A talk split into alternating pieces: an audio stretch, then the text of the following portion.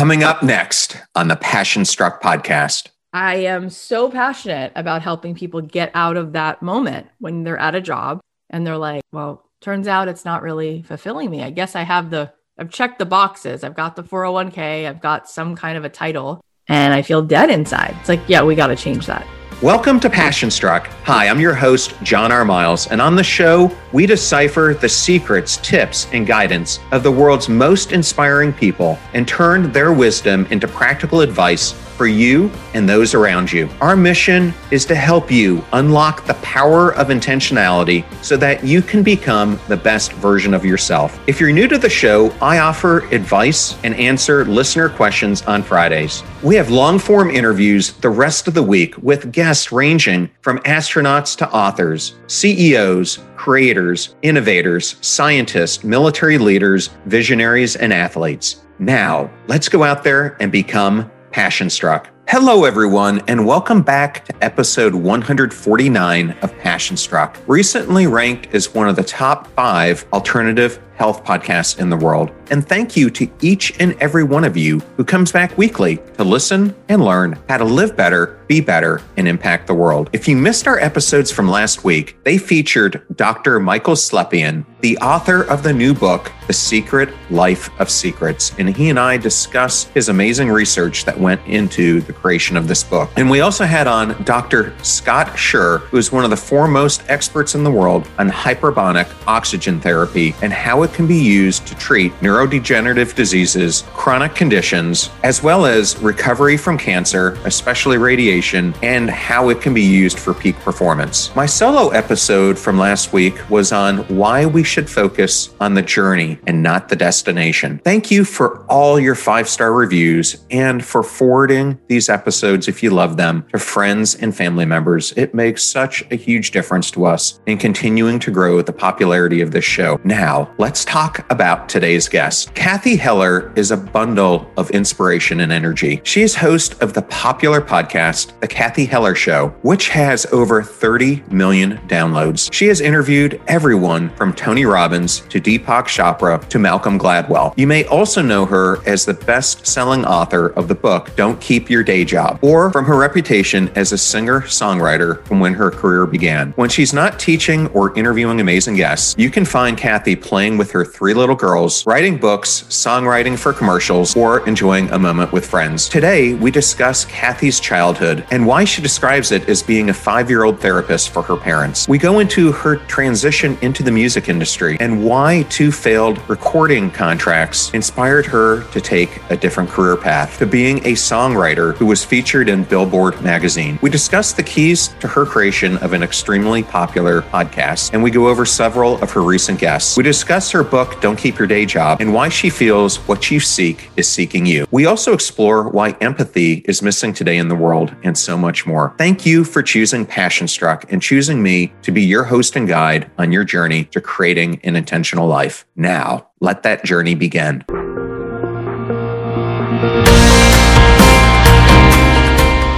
I am so ecstatic to welcome one of my favorite podcast hosts, Cathy Heller, to the Passion Struck podcast. Welcome and thank you so much for being here. Thank you so much for being such a loving, conscientious person. I knew that from first just watching your content and in the few minutes we just spoke before we hit record, I was just really touched by how intentional and caring you are about the way you hold space for people. And so I'm happy to be here. I mean, that means the world to me.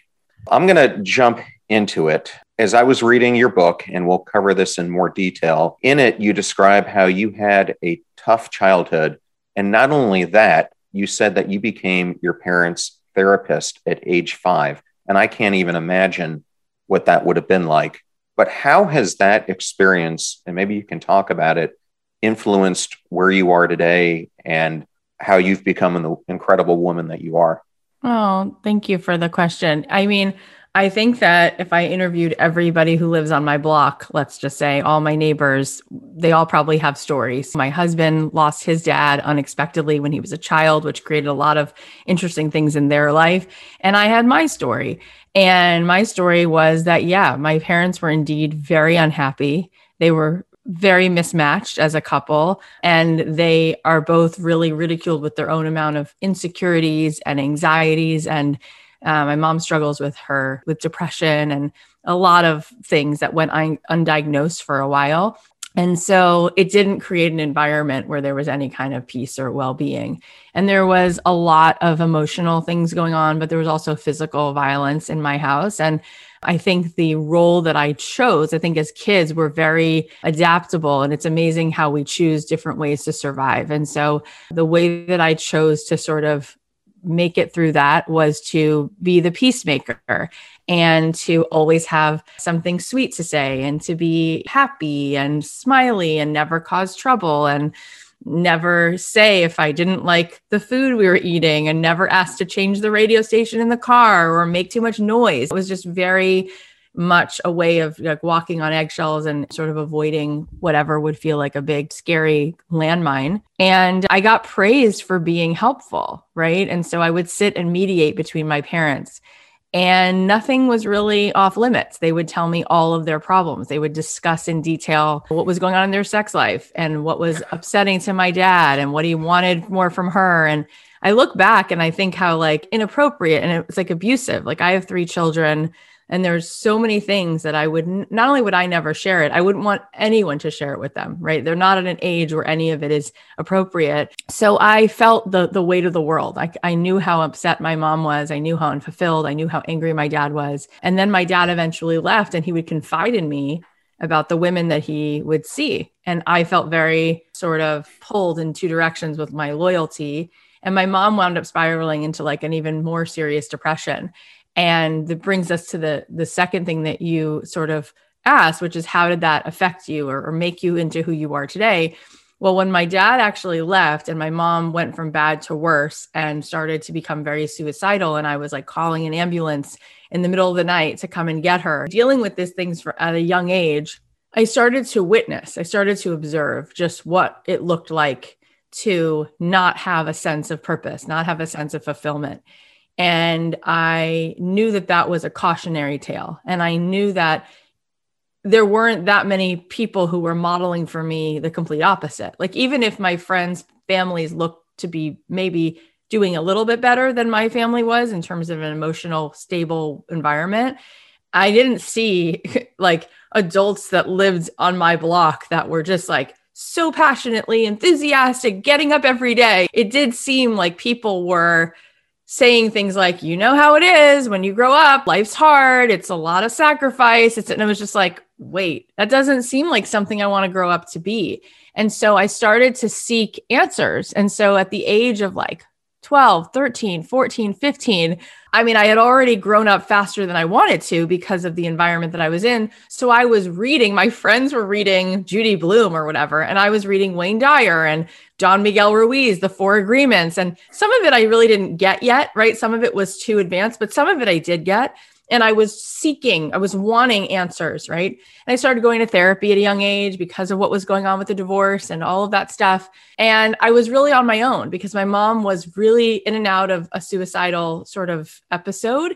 And so I was living with her in this little apartment, but I would go to my grandmother's house sometimes. Sometimes I would work. I would try, I got two jobs at the age of 15 so that I could be out of the house and making money because we didn't have any money. And these books and seeking wisdom really helped me a lot. And I think it's so much wrapped up in what I do, right? Number one, I have a tremendous amount of empathy. My mom, this is really relevant. My mom, in her senior year, in the senior year book, she was chosen as like the most talented senior superlative, right? They picked 10 kids, most talented, most academic, most athletic. She was that. And when she was in high school, she was the lead in every musical. And her understudy in every single musical was this woman named Ellen Greene, who was always not quite as talented as my mom, but almost. And after high school, Ellen said to my mom, Why don't you come with me into the city and we'll both audition for Broadway shows? Because they lived in New York at the time. And my mom said, No, I, I don't feel like I could really s- sustain that lifestyle. I don't think I have the stamina to remember the lines or to live that kind of life. And she also thought she had to choose between having a quote unquote normal family life or having her dream. She didn't think she could have both. Well, Ellen Greene, this woman, wound up becoming the star in a Broadway show called Little Shop of Horrors, and she hmm. she played Audrey. And then they did the movie version, and she played Audrey. And I remember my mom saying to me that she didn't go to that audition. And my whole life, when she was like combing my hair or we were getting ready for school, all she talked about, I mean it, like 99% of the things we talked about was her feeling unfulfilled. And so I saw firsthand how having her own identity, that happiness is an inside job.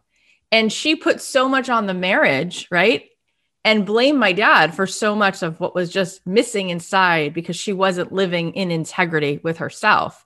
And there was nothing that he could do to, to fulfill that. And he was also wrapped up in his own stuff and drinking too much, and he's got his own stuff. So together it was just like a tornado.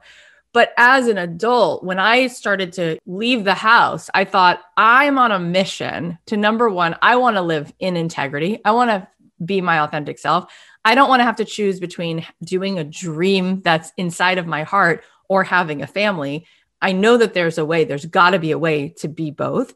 Um, and I really wanted other people to feel that the gifts that were inside of them should not be dying and collecting dust, that the things that are inside of us, that is a rite of passage, that that's there's a whisper there, that we are, I believe that we are assigned. I, I wound up after college um, going on a trip to Jerusalem, which was not so out of character because I was studying world religion and philosophy, which just to continue sort of my search for meaning, I studied that in college. Wound up going to Jerusalem, stayed there for two and a half years. And one of my rabbis said something so beautiful, which is, We are each a masterpiece, a piece of the master. And that we, we all come into this world with a different imprint to make, which is why we each have a different fingerprint, right? There's no evolutionary need for that, but it's a little wink at the idea that we have a soul, we have something inside us that's unique. And I think that the reason my mom was so unfulfilled is because we all deep down know that we were put here to contribute. We were put here to feel seen, and we feel the most seen by making something better, by touching someone else and I think that's so incredible because nature, as beautiful it is, as it is, I don't think koala bears or kangaroos are thinking to themselves, gosh, I really want to impact the world.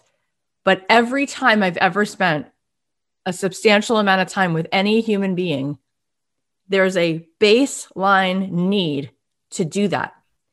And that's like the most fulfilling possible thought is, well, I don't now between where they are and that, there's a lot of, I don't think I'm good enough, or I don't know that anybody needs me. But deep down, if for whatever reason they felt they could, in fact, express some unique gift and change the world, make it better, that always lights up a person like a Christmas tree. I think that is why I am relentless at helping people see that they do have an exponential amount of talent and that everybody has Michael Jordan strength at something, and that there is indeed a way for them to use their hands, to use their voice, to feel fulfilled, and to make the world better. And I, I I'm certain that all the things that happened were a blessing for me because it all led to me waking up the way I am now, feeling so grateful that I get to live out this assignment to help people find their life's life's work. Yeah, and don't you feel just so much more inner peace when it's not about you and it's about just trying to do what you can to help other people end their suffering and find joy in their lives. It's a night and day 100%. transformation. A hundred percent. And I remember having Bob Goff on my podcast, and he was talking about how it's really just about raising your hand and being available. Like Seth Godin has this beautiful piece where he says, Imagine if you were a lifeguard and you just got done with training. So you've been a lifeguard for three days officially, and you're sitting next to the senior lifeguard, and the senior lifeguard says, I'm going to go take a break for lunch. You got this. You've gone through training. It's now your third day. You'll be fine. And just as soon as the guy gets up to go, somebody starts to drown. There's a little kid drowning. Nowhere in this person's mind would they think, oh, I'll just wait for the other lifeguard. Who am I to jump in there? I'm not seasoned enough. They would just dive in, right? Just dive in the water, just do their best. And I think what happens is we all create, right? We all create an ego. Anything psychological, whether you read Freud or you read, like I mentioned, Wayne Dyer before, read anything, right? We have a part of ourself that's constantly trying to protect ourselves from danger. That's the brain does that, right? And so part of what it's doing is always like over analyzing. Well, you might make a fool of yourself. And it's obsessed. The ego is obsessed with the self, but the self with a small s, the self with a capital S is the part of you that's beyond your ego, right? When I had Deepak Chopra on the show recently, he said, okay, so who really are you? Are you the zygote? Are you the eight year old version of you?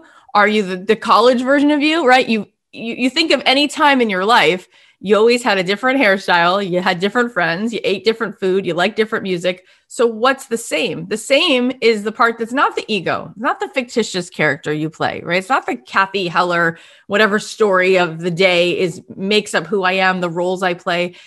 Who I am is the part of me that's always been there since the second I was conceived, right? It's this life force, this energy. You could call it consciousness, you can call it a soul. That part of us the default is just to show up, just to be generous. It doesn't worry about being good enough, right? And so, yes, it's unbelievably satisfying when you're not obsessed. I now see imposter syndrome as being what it is it's the most egotistical state, it's all self obsession with the small self. When you're in a state of open heartedness, when you're in a state of generosity, when you're in a state of just service, passion, compassion, love, joy, enthusiasm, you can just show up and give. It's so easy. It's so effortless because you're not thinking about, well, how am I going to look? Well, what if I fail? You're not interested in yourself. You're interested in the big self, the one self, what connects us all. I'll give two more examples of it. I recently had Jen Bricker Bauer on the podcast. And uh, for those not familiar with Jen, she was born without legs, now is a best New York Times best-selling author, she speaks to hundreds of thousands of people. And wow. it's really because her parents taught her you can't put can't in your vocabulary. So her whole life's mission now is to go out and teach people that everything is possible, which, and she's doing it just in droves. People just flock to see her. And this past week, I did a solo episode. I'm not sure if you know who Lizzie Velasquez is. Well, I used her as the example. And if the audience isn't familiar, when she was around 17, she happened to go on YouTube and saw a video that had gone viral with her image on it, 4 million views, which said, the world's ugliest human being. Of course, she went through a tremendous amount of self healing as a result of that, but she's one of only two people in the whole world who have this rare disease that she can't gain more than 60 pounds. Mm-hmm. And she has completely turned it around, though, and I think she's now in her early 30s. Her life's mission now is to help other people to not get bullied. So she's done so three beautiful. or 400 seminars, written three books. Her TED talk on it had 10 million views. Unbelievable. Her YouTube channel, 71 million views. So I think God finds us, and we all have this purpose inside of us that we need to explore. And when you do, it gets magnified so much because anyone I talk to who's living their purpose isn't doing it for themselves. It's like you, they're doing it to try to serve humanity for the better good. Oh, so, so beautiful. What incredible examples. So incredible. The power of the spirit, right? The ego, it's like, what can it do? It's like I had Marianne Williamson on the podcast a month ago, and she said, it's not the faucet, it's the water you can have the most fancy faucet in the world, the most crummy faucet in the world. The water is the, the impressive part, right? So it's like we have these bodies, right? We have these shells, we have these stories, whatever it is, where you were born, who your parents are, uh, what you look like, how tall you are, whatever. And then you have what's flowing through this thing. Get ready to supercharge your hiring experience with Indeed, our fantastic partner. We at PassionStruck are all about seeking smarter, more efficient ways to do things, and Indeed perfectly aligns with this philosophy when it comes to hiring. It's more than just a job site, it's a comprehensive platform that revolutionizes the way you find the perfect candidates. With its powerful matching engine and over 350 million global monthly visitors, Indeed streamlines the hiring process, bringing top talent straight to you. No more sifting through endless unqualified resumes. Indeed does the heavy lifting just for you. And what I love about Indeed is its ability to centralize all your hiring activities, from scheduling interviews and screening applicants to messaging candidates. It's all in one place. During my career, I've hired thousands of employees, and I only wish I had Indeed's efficiency and speed back then. And here's a fact that absolutely blows my mind 93% of employers, according to a recent survey, say Indeed delivers the best quality matches over other job sites. That's quality and speed hand in hand. And listeners of this show will get a $75 sponsored job credit to get your jobs more visibility at indeed.com slash passionstruck. Just go to indeed.com slash passionstruck right now and support our show by saying you heard about Indeed on this podcast. Indeed.com slash passionstruck. Terms and conditions apply. Need to hire? You need Indeed. I know all those discount codes are difficult to remember, so we put them all at passionstruck.com slash deals. Now, back to Passionstruck. It's just magic, right? And it doesn't matter. The power of an open heart, the power of passion, the power of resilience, the power of the intangible, it smacks you in the face the second it walks in the door. You can just feel it. And if everyone really knew that and really cultivated it, because I remember Tony Robbins, I also had him on the podcast recently, and he said, People often think that they're not going to get where they want to be because they lack the resources. They don't have the pedigree. They don't have the financial support. They don't have the time. They don't have whatever resource you think that you need. And he said, and it's never that. It's the resourcefulness and it's the resources that we actually have in spades, which is all the things that you were just talking about the the perseverance, the personality, the the love, the the all of that, the empathy, right, for other people. You turn that on to, to full blast, the money's going to show up if that's what you need. The time's going to show up if that's what you need. The connections will show up if that you're just not turning it all the way on because you're so focused on the fact that you're lacking something physical, which it never, I mean, how much money did Jesus have? Like, I mean, what PhD did Moses have, right? Like, who, what are we talking about? The people who changed the course of history, these are not people who were the prettiest, most this, most, they're just the, the fullest, right? Inside. Yeah. Or Gandhi, who is one of the biggest introverts to, to ever live, and look at what he did through just demonstrating embodying the peace, right? Fully embodying it. I know. I think about what's going on right now with Ukraine, and it's just like, it's just the oldest story in the book. It's the oldest story, right? That people think if I had more, right? If I have more power, I'll be more significant. If I have more land, I'll be more significant. And it's just like, no, that just makes your ego think it's bigger and more significant, which if you just keep riding that train, it it's never enough. I heard Jim Carrey say recently, I wish everyone could be rich and famous just to realize that it's not an answer for anything. We will be right back to my interview with Cathy Heller. Oprah Winfrey, she's living, breathing proof of the power of passion, running away from home at age 13, starting a media empire, and now worth $2.6 billion. All to say that when she makes a big move, you can learn a lot by watching. And after she made $60 million in one fell swoop, I did some research on how, and my eyes were opened to a market out there worth $1.7 billion. That, for the first time, we all can be part of. No Oprah level billions needed. How? There's a startup that's blowing the whole thing wide open called Masterworks. Powered by passion, like all good startups are, and eager to change the world. To learn more, go to masterworks.io and use promo code PASSION. That's masterworks.io, promo code PASSION. See important Regulation A disclosures at masterworks.io slash CD. That's masterworks.io, promo code PASSION. And we know all these promo codes can be so difficult to remember, so we put them in one convenient place on passionstruck.com slash deals. Thank you so much for supporting the sponsors who support this show and make it free for our listeners everywhere. Now, back to my interview with Cathy Heller. Well, there's so much truth to that. I can tell you that firsthand. I think the times when I was the richest I've ever been in my life, had these huge jobs people envy for, I was deep down inside the most dissatisfied because I would sit there and I'd look at myself and I'd say, why do you keep spending your life making other people's dreams come true, but not mm. your own? It takes a while to break free of it because everything around you, how people perceive you, when they ask, what do you do? You say, I'm blah, blah, blah, blah, blah. The car you drive, the house you're in. And it's built on a pile of crap.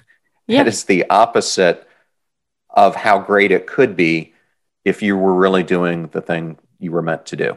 And yeah, that, and I lived through that. I love that you just shared that. When I was first in LA, I, I moved out to LA and I thought, oh, I want to, I want to use my gifts, right? And so I wanted to get a record deal because it was the highest branch I could see that I could reach for. And it was also sort of the completion of the dream that I knew my mom always had that she didn't ever complete, right? Is to get to be sort of using her musical talent.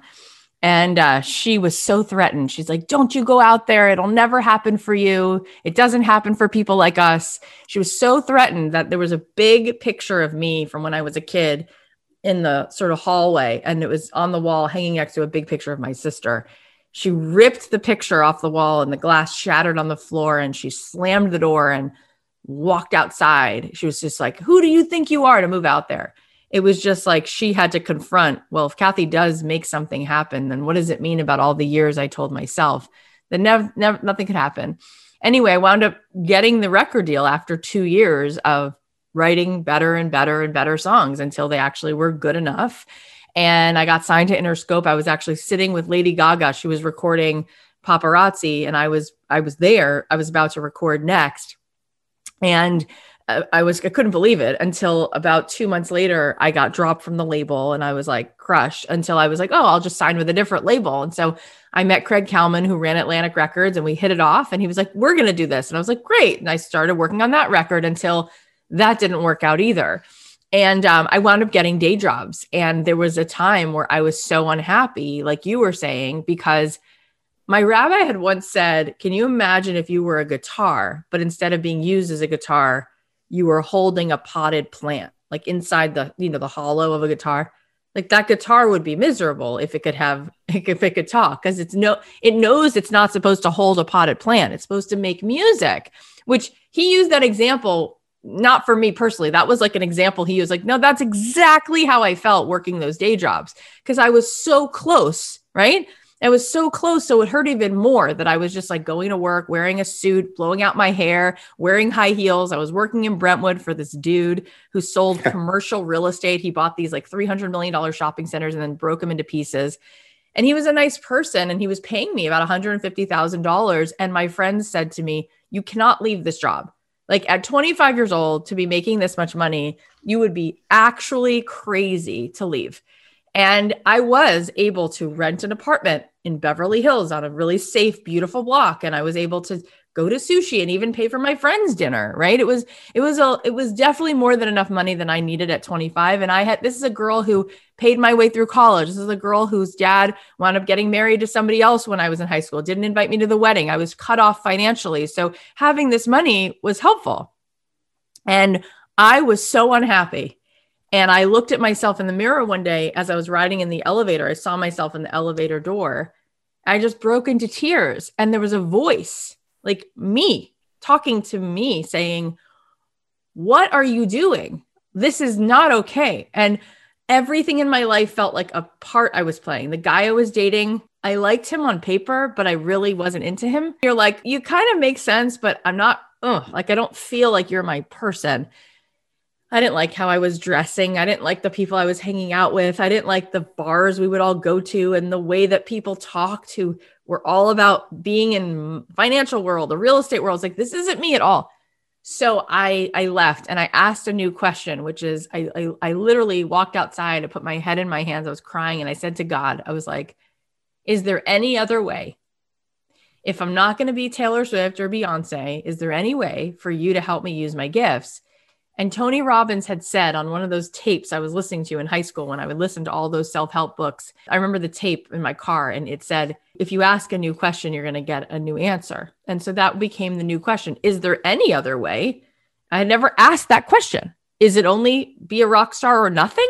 Because I think a lot of people think, well, I either get lucky and I become Michael Jordan or I don't do anything with basketball. It's like, well, wait a minute. You could manage a team. You could work for Madison Square Garden. Ooh, that would be fun. I love the sport. My husband worked at Fox Sports for 15 years. Like he was never going to be in the NBA, but he got to do something that was like really fun. There's so many degrees between where we are and what we think is the only end all be all. And so I started writing music for TV shows. I read an article about people who were licensing their music to shows like Grey's Anatomy and Dawson's Creek. And I started to do it. And I started to write music for Target commercials and Hasbro and Walmart. And I was making no joke. Every time I would write a song, they would give me 50 grand, 70 grand just for the license, just for the right to use it. And next thing I knew, I felt so rich. It wasn't about the money, it was, I'm off the hamster wheel. Like people say, What do you do? And I'm like, Well, I write music. Like, you make money doing that? I'm like, I make $400,000 a year doing that. So for a whole decade, I wrote music for film and TV. And I had my daughter, and then I had my next daughter, and I got married, and I met a better person who really was my person, who, by the way, was always this is what's so funny. He was living next door to me in those years when I was working that stupid day job. And he remembers thinking, Oh, I would never date her because he said to me, You looked like you sold timeshares. You looked like a fake cardboard, like a mannequin who's like playing a part. And he was totally right. He's like, I didn't think you had a lot of like meat to you. And I was like, oh my God, I was driving this white CLK Mercedes. We all drove the same car. Like in real estate, you all, everyone played this role. And then as soon as I became myself, we started to become friends. And then he was always next door. It was so weird, right? I couldn't see him because I wasn't myself. Anyways, people started asking me, they would see me actually, it's sitting on my desk, but I was featured in Billboard magazine. And then I was featured in Variety magazine. I'm holding up these magazines for people who are not watching this. And they would write these full page stories. It's going to take me too long to find the other one, but they would write these full page stories on like how I was making all this money writing music. And I thought, oh, goody. The record deals are going to see these articles because they're full page articles in all the biggest music magazines and they're going to want me back and I'm going to get my record deal. No, what wound up happening was even better, but I couldn't see it because God's plans are always so much better. What happened was for every article that was written about me, there were thousands, I mean, thousands of people who read them and said, I want to be like that. And I would get email after email and message after message until one day I was in the LA Weekly in a full page story, and my husband's friend, who was a lawyer, was just reading the paper and he came over and he goes, I need to talk to you. I'm sitting here eating my lunch and I see you in the LA Weekly and you're talking about how you've done all this stuff with music. And I'm saying Cathy's missing a huge opportunity. And I said, What? And he said, You should teach this. You should help other people. You should help aspiring. I, John, my ego was there and I was insulted.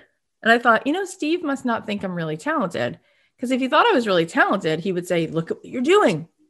I know you're going to be back in, on stage and he said, What do you mean? I'm not insulting you. Why are you being so resistant? I said, Because you're telling me to go teach. You're telling me to help other people. And he goes, No, it's so obvious that you've done something that's working and there's a strategy. If you get, he goes, Look, if you do one thing, one time you get a song on a TV show, maybe you got lucky. But you're doing it over and over and over and over and over again. My husband was his friend. You're making, he goes, You're making, you're making more than the two of us. And we went to law school so you could teach this and maybe you could help other people. And I finally, it was a few weeks later, I was driving in my car and I thought, he's right. Say yes, help other people. This is a gift. This is a gift. And so it just started with the intention of like, maybe I could help. And so for free, then I said, the next person who asked me, I'll take them to, or they can take me to coffee, however want to do it. And just for the cost of coffee, I'll sit with them for an hour. Well, I wound up doing that like three or four times a week. People would take me to coffee, and say, What do you know? What can I do? They would make lists. I would tell them what, da da da. Next thing I know, I said, uh, There's so many people now. My husband said, You know, you have two kids at this point. This is a lot of your time. So I held a little workshop in my house on a Sunday. People paid 300 bucks. So it was like three grand. I'd have 10 people come over. I was like, Wow, that's a lot of money for a day. People loved it. I wound up renting a theater. We had 50 seats in the theater. The theater cost me $200 to rent for two hours. We would charge $100 a seat. We would sell it out. I realized I really liked doing this. And then one of my students said, You should start a podcast. And I said, All right. I start writing up the idea for the podcast. I say to my husband, I don't want to write a, I don't want to do a podcast about the music business. And he said, No, you're missing it. You could help anyone with their dream based on the same principles. And so I started the podcast and now we have 30 million downloads in five years. And the podcast turned into a multi seven figure enterprise. And I'm so much happier. I don't even have to think about it. It's like I'm it just it's a it's a it's like a faucet of well-being and fulfillment because every day it's all about how many people could I move into who they really want to be? How many people could I help rise? And uh, that's what brought me here with you. So I am so passionate about helping people get out of that moment when they're at a job and they're like, well, turns out it's not really fulfilling me. I guess I have the, I've checked the boxes. I've got the 401k, I've got some kind of a title, and I feel dead inside. It's like, yeah, we got to change that.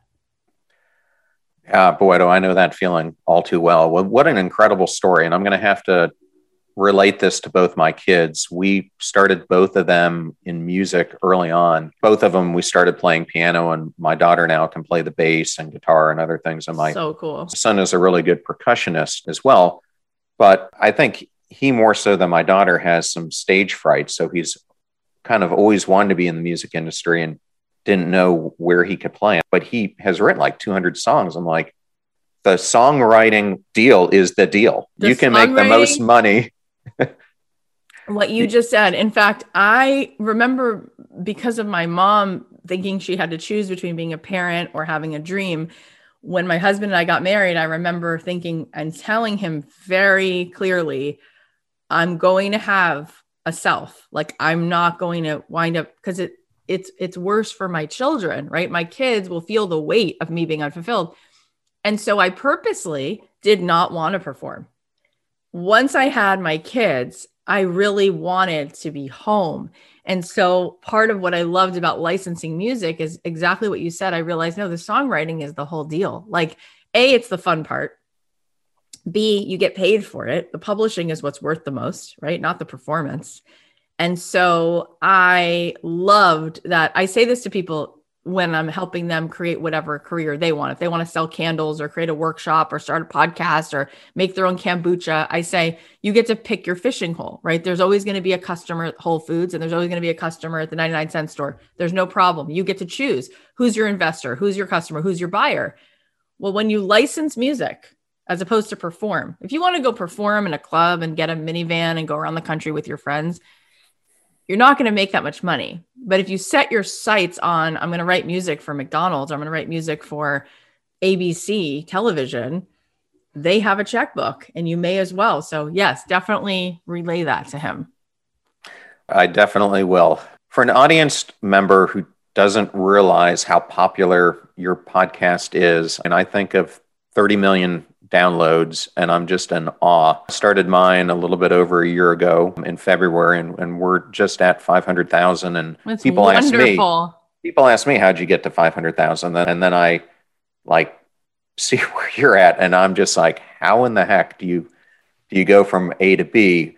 But if someone isn't familiar with your show and you recently changed the name to the Cathy Heller Show, which I'd, I'd, love to hear why. But what I love about it and what drew me to listening to it is just the raw emotion that you demonstrate on the show. And if someone has never listened to it, I would recommend two episodes I recently downloaded one with Gabby Bernstein and the other with uh, Deepak Chopra. And I loved in the Deepak one, how emotionally vulnerable you were about having an idol of yours on the show. And the Gabby one, it was just tear jerking yeah. to hear your conversation about her losing her baby. For you to to get people to express those things, grief and other things like that on your show is a true gift. Do you think that's part of the reason it's taken off like it has? Yeah, I do. I there's a line in the Talmud that says that words from the heart speak to the heart. My friend Adam Grant says you don't have to say something new if you say something true.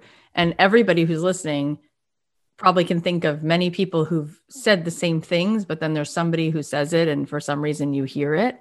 When Gary Zukav was on my show and he said, We think that there's something called cause and effect, and the cause creates the effect. He said, But it's the intention that creates the effect because three people could do the exact same thing, but the effect will be different based on the intention. And so, just like I said to you, you have a gift, right? As soon as I came on, I could just feel the respect and the love. And when you do that, it's immediate and it makes the other person feel seen and safe. And so I do think when people are like, So, what online strategies for marketing do you do? I'm like, You're going to think this is crazy now, but it's called love. When I'm with you right now, or when I'm with the woman at the checkout counter at the grocery store, or I'm in an Uber, or I'm talking to Gabby Bernstein or Deepak Chopra, whoever it is, I'm there. And it's not about an agenda, it's about the connection, like being right there. And it's the most incredible gift. Each person is such a gem, right? And when the podcast started, for whatever reason, I do it more now, but for whatever reason, then I did not think of what's the return on this in terms of like, how are we going to get all these downloads? I just thought, I'm going to do this, period. And so I did. And then it got featured by Apple. And then it got featured again. It's an interesting story. My agent said to me she's going to be at Podcast Movement this weekend. And she's like, Are you going to be there? And I said, No, I've spoken there before. And when I spoke there, this is four years ago, I didn't know what I was doing. I couldn't believe they asked me. I spoke in a small room about sort of starting a podcast.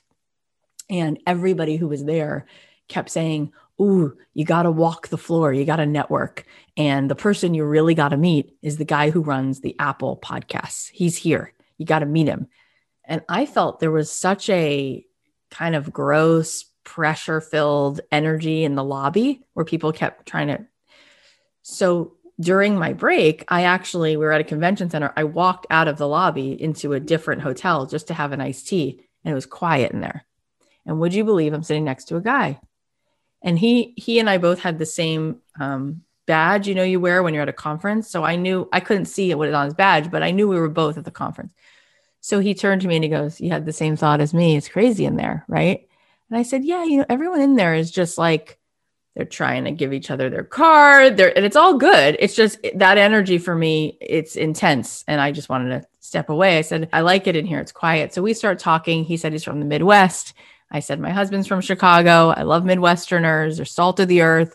We start chatting. We're talking about our favorite podcasts. We're talking about what makes us sort of tick. And then he gets up to leave and he hands me his card. Who's the person from Apple? He's the head of Apple Podcasts. He said, I really like you. I could cry thinking about that. And he's like, You're going to do just fine. And it makes me cry because it was like when they zig, you zag, right? You, you, so then he follows up with me. He invites me to come to the Apple headquarters. They have a, a, a place in uh, Culver City. So I go and they treat me to lunch. And he says to me, I started listening to your show. I love it. And he says, Would you come to New York to speak at the podcast upfronts where like Ira Glass from This American Life and Dr. Phil had a new show? And next thing I know, I'm having dinner with him. And he goes, Can I show you the new ad that Apple is going to run for the podcasts to show people about podcasts and how they can download it. I was like, this is insane, right? That's called magic. And yes. that's what happens when you stop worrying. This is what the ego does. This is the agenda I need. This is what I need, right? I'm the world is scarce and I need to get mine and I got to hustle. No, when you actually drop fully into this is what matters. This is who I really am, right? Really and whatever then is the best of this world right it'll i'll connect with that you let go i've had literally one zillion experiences like that what an amazing story if we had more time i would tell you about an almost exact story i had i was trying to break into the top gun community went to a conference okay i'll just do a short version of tell it tell me i i love it and i'm not one of these people who likes the networking i would rather instead of giving out a million business cards, find one meaningful conversation, yeah. spend my time talking yeah. to them. Well, I see this person wearing a Corvette jacket, and I loved Corvettes. So we just started talking.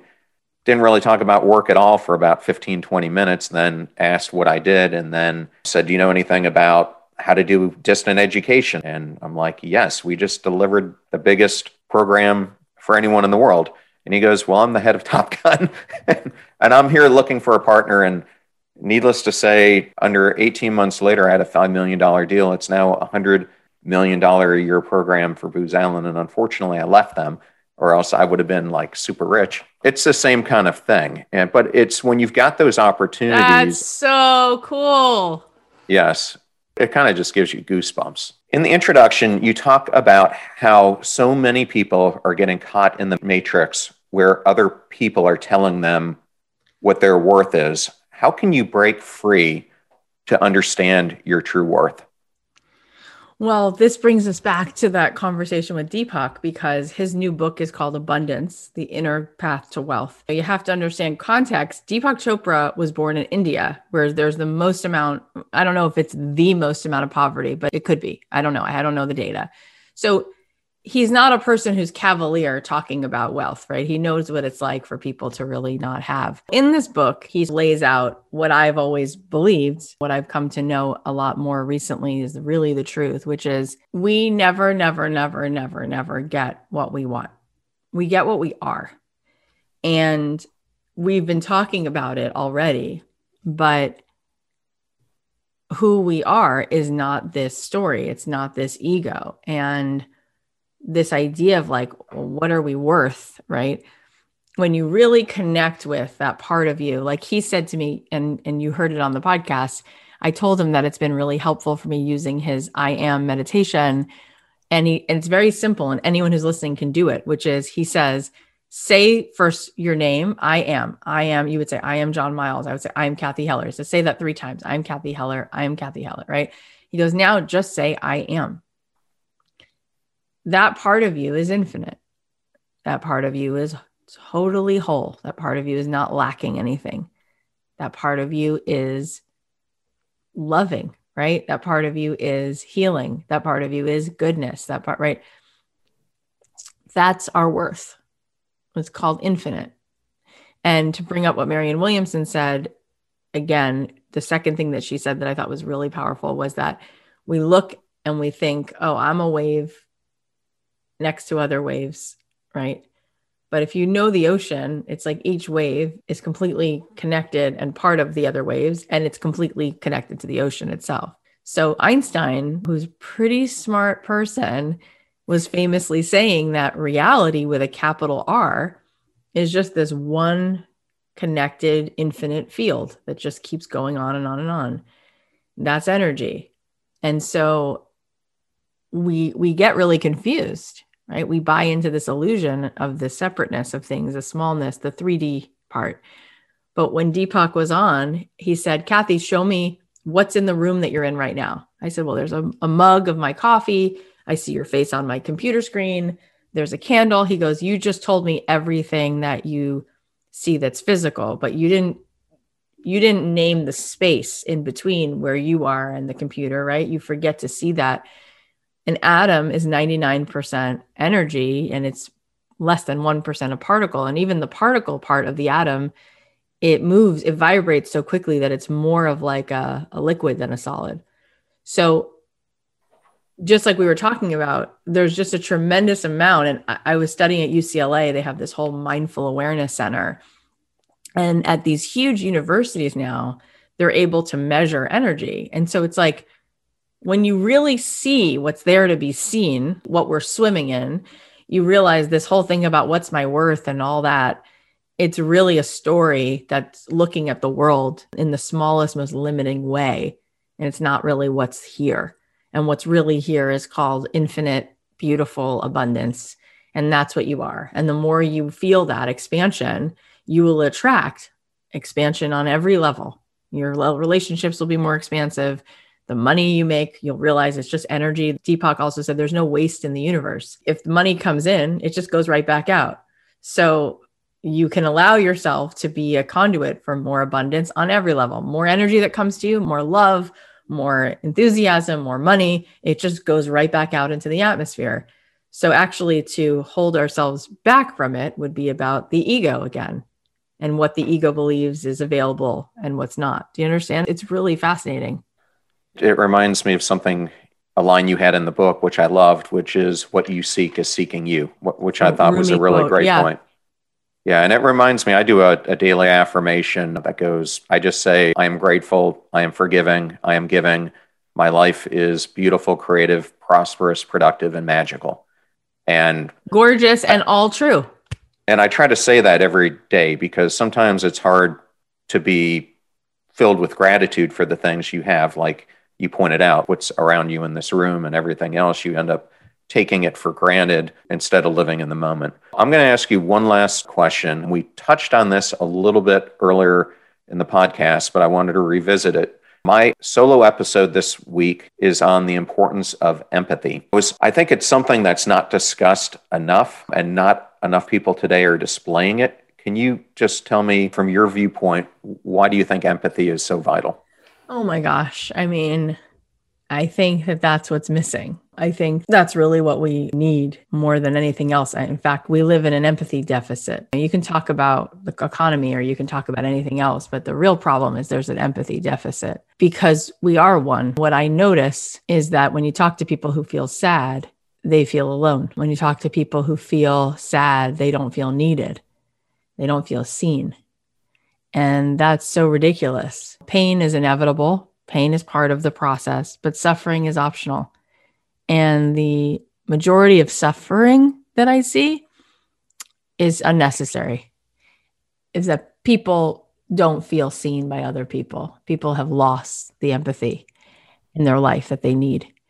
And it starts with having empathy for yourself, right? As the Bible famously say, you love your neighbor like yourself. That means you can't carry shame and then think you're going to have empathy for somebody else because everything's a hologram. So if you're judging yourself, if you're constantly flogging yourself for what you're not enough or this or that, you're not going to project empathy in the world. So it starts with you really want to change the world, right? You really want to help Ukraine. You could send money, but you really want to help. It's like heal, right? Hurt people hurt people. And if thoughts can actually make us sick, which they've now turned out it's true, it creates, we think a bad thought, scary thought, it creates cortisol in the body, which makes us sick, creates inflammation. But thoughts can make us well. So we can make each other well. We can show up for each other, but we have to first have the presence. I've heard so many people say this to me, but one of my teachers said it too, which is when you have tea in the morning, invite your whole self. First of all, your big self with the capital S, which is what you said. I'm generous, I'm prosperous, I'm creative. That's the Deepak I am. But then even the ego, everyone who's listening right now has a part of themselves that's brave, part of themselves that's terrified, a part of themselves that's self sabotages, a part of themselves that's a liar, a part of themselves that's a fraud. We all have aspects of the ego because the ego is, it's broken. That's okay, right? Just welcome it, welcome it. And then it's easier for you to give empathy to other people. But in everything I do, even in business, Seth Godin, who I mentioned before, he says business, when it's done right, when it's successful, it's a it's radical empathy. It's really listening. It's really understanding how to solve someone else's problem, how to tell someone else the story that helps them get from where they are to whatever they need. Right. So, empathy is the glue. And um, when we slow down and we focus on that, if, if, if everyone did that every day, just a little bit, when Dr. Phil was on my show, he said, if you feel like you're missing anything in your life, give it away to someone else so if you're feeling you want a little more love in your life, or you feel a little lonely, or you feel a little sad, or feel a little alone, make someone else feel less alone, right? Go knock on your elderly neighbor's door, visit her once a week, just say hello, talk to somebody, reach out to somebody. And it's amazing how what you give you get back. It's one of the biggest aspects of what I do. And I really feel it. And I can feel it from you as well. I feel that people walk around living quiet lives of desperation, that inside people feel oftentimes very invisible. And I don't want that. That's the thing that hurts me the most. I think I relate to it too as a kid with my parents going through what they went through and me kind of just like standing there left sort of alone. I felt that way. And so I like to just, I guess I'll end by saying, give love for no reason. Because I think that people think that love is earned. If I know you long enough, I give you enough rides to the airport. If I am cool enough, you'll love me back. Love, by definition, is for no reason.